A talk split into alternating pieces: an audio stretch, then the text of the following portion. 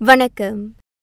நீர் விநியோக முறையை மேம்படுத்த ஒவ்வொரு மாநில அரசுக்கும் எம்மாதிரியான உதவிகள் வழங்கப்பட வேண்டும் என்பது குறித்து மத்திய அரசு ஆய்வு செய்து வருகிறது. பழைய நீர்க்குழாய்களை மாற்றுவதும் அதில் அடங்கும் என துணை பிரதமர் டத்தோஸ்ரீ ஃபடிலா யூசுப் கூறியுள்ளார். பினாங்கில் ஏற்பட்டிருக்கும் நீர் விநியோக தடைக்கு பழைய நீர்க்குழாய் பழுதடைந்ததே காரணம் என்பதனை சுட்டிக்காட்டி அவர் அவ்வாறு கூறினார். சுங்காய்டுவா நீர் சுத்திகரிப்பு ஆலையில் பராமரிப்பு பணி காரணமாக கடந்த பத்தாம் தேதி தொடங்கி பினாங்கில் நீர் விநியோக தடை ஏற்பட்டுள்ளது குறிப்பிடத்தக்கது.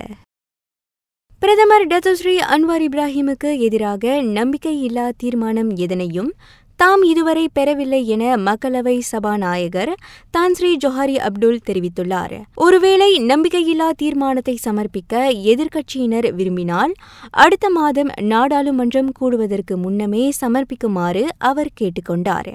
எனினும் அத்தீர்மானம் ஏற்றுக்கொள்ளப்படுகிறதா இல்லையா என்பது சபாநாயகர் அதிகாரத்துக்கு உட்பட்டது. முடிவு நாடாளுமன்ற விதிகளுக்கு ஏற்ப எடுக்கப்படும் என ஜொஹாரி விளக்கினார். நடப்பு அரசாங்கத்தை கவிழ்க்க மாமன்னருக்கு அரசியல் கட்சி ஒன்று லஞ்சம் கொடுக்க முயற்சித்ததாக எழுந்துள்ள குற்றச்சாட்டுகள் தொடர்பில் காவல்துறை விசாரணை அறிக்கையை திறந்துள்ளது. அது தொடர்பில் இதுவரை நான்கு புகார்கள் கிடைக்கப்பெற்றுள்ளதாக காவல்துறை கூறியது. ஜோஹூரில் பொது இடம் ஒன்றில் ஆடவரிடம் காவல்துறை அதிகாரி ஒருவர் வன்முறையில் ஈடுபட்டதாக கூறி வெளியாகியிருக்கும் காணொளியை காவல்துறை விசாரித்து வருகிறது. அக்காட்சிகள் அடங்கிய காணொளி ஒன்று முன்னதாக எக்ஸ் வலைதளத்தில் பரவலாக பகிரப்பட்டது. ஜொஹூர் மற்றும் பஹாங்கில் வெள்ளத்தால் பாதிக்கப்பட்ட ஐயாயிரத்து எண்ணூறுக்கும் மேற்பட்டோர் இன்னமும் துயர் துடைப்பு மையங்களில் தஞ்சம் பெற்று வருகின்றனர்.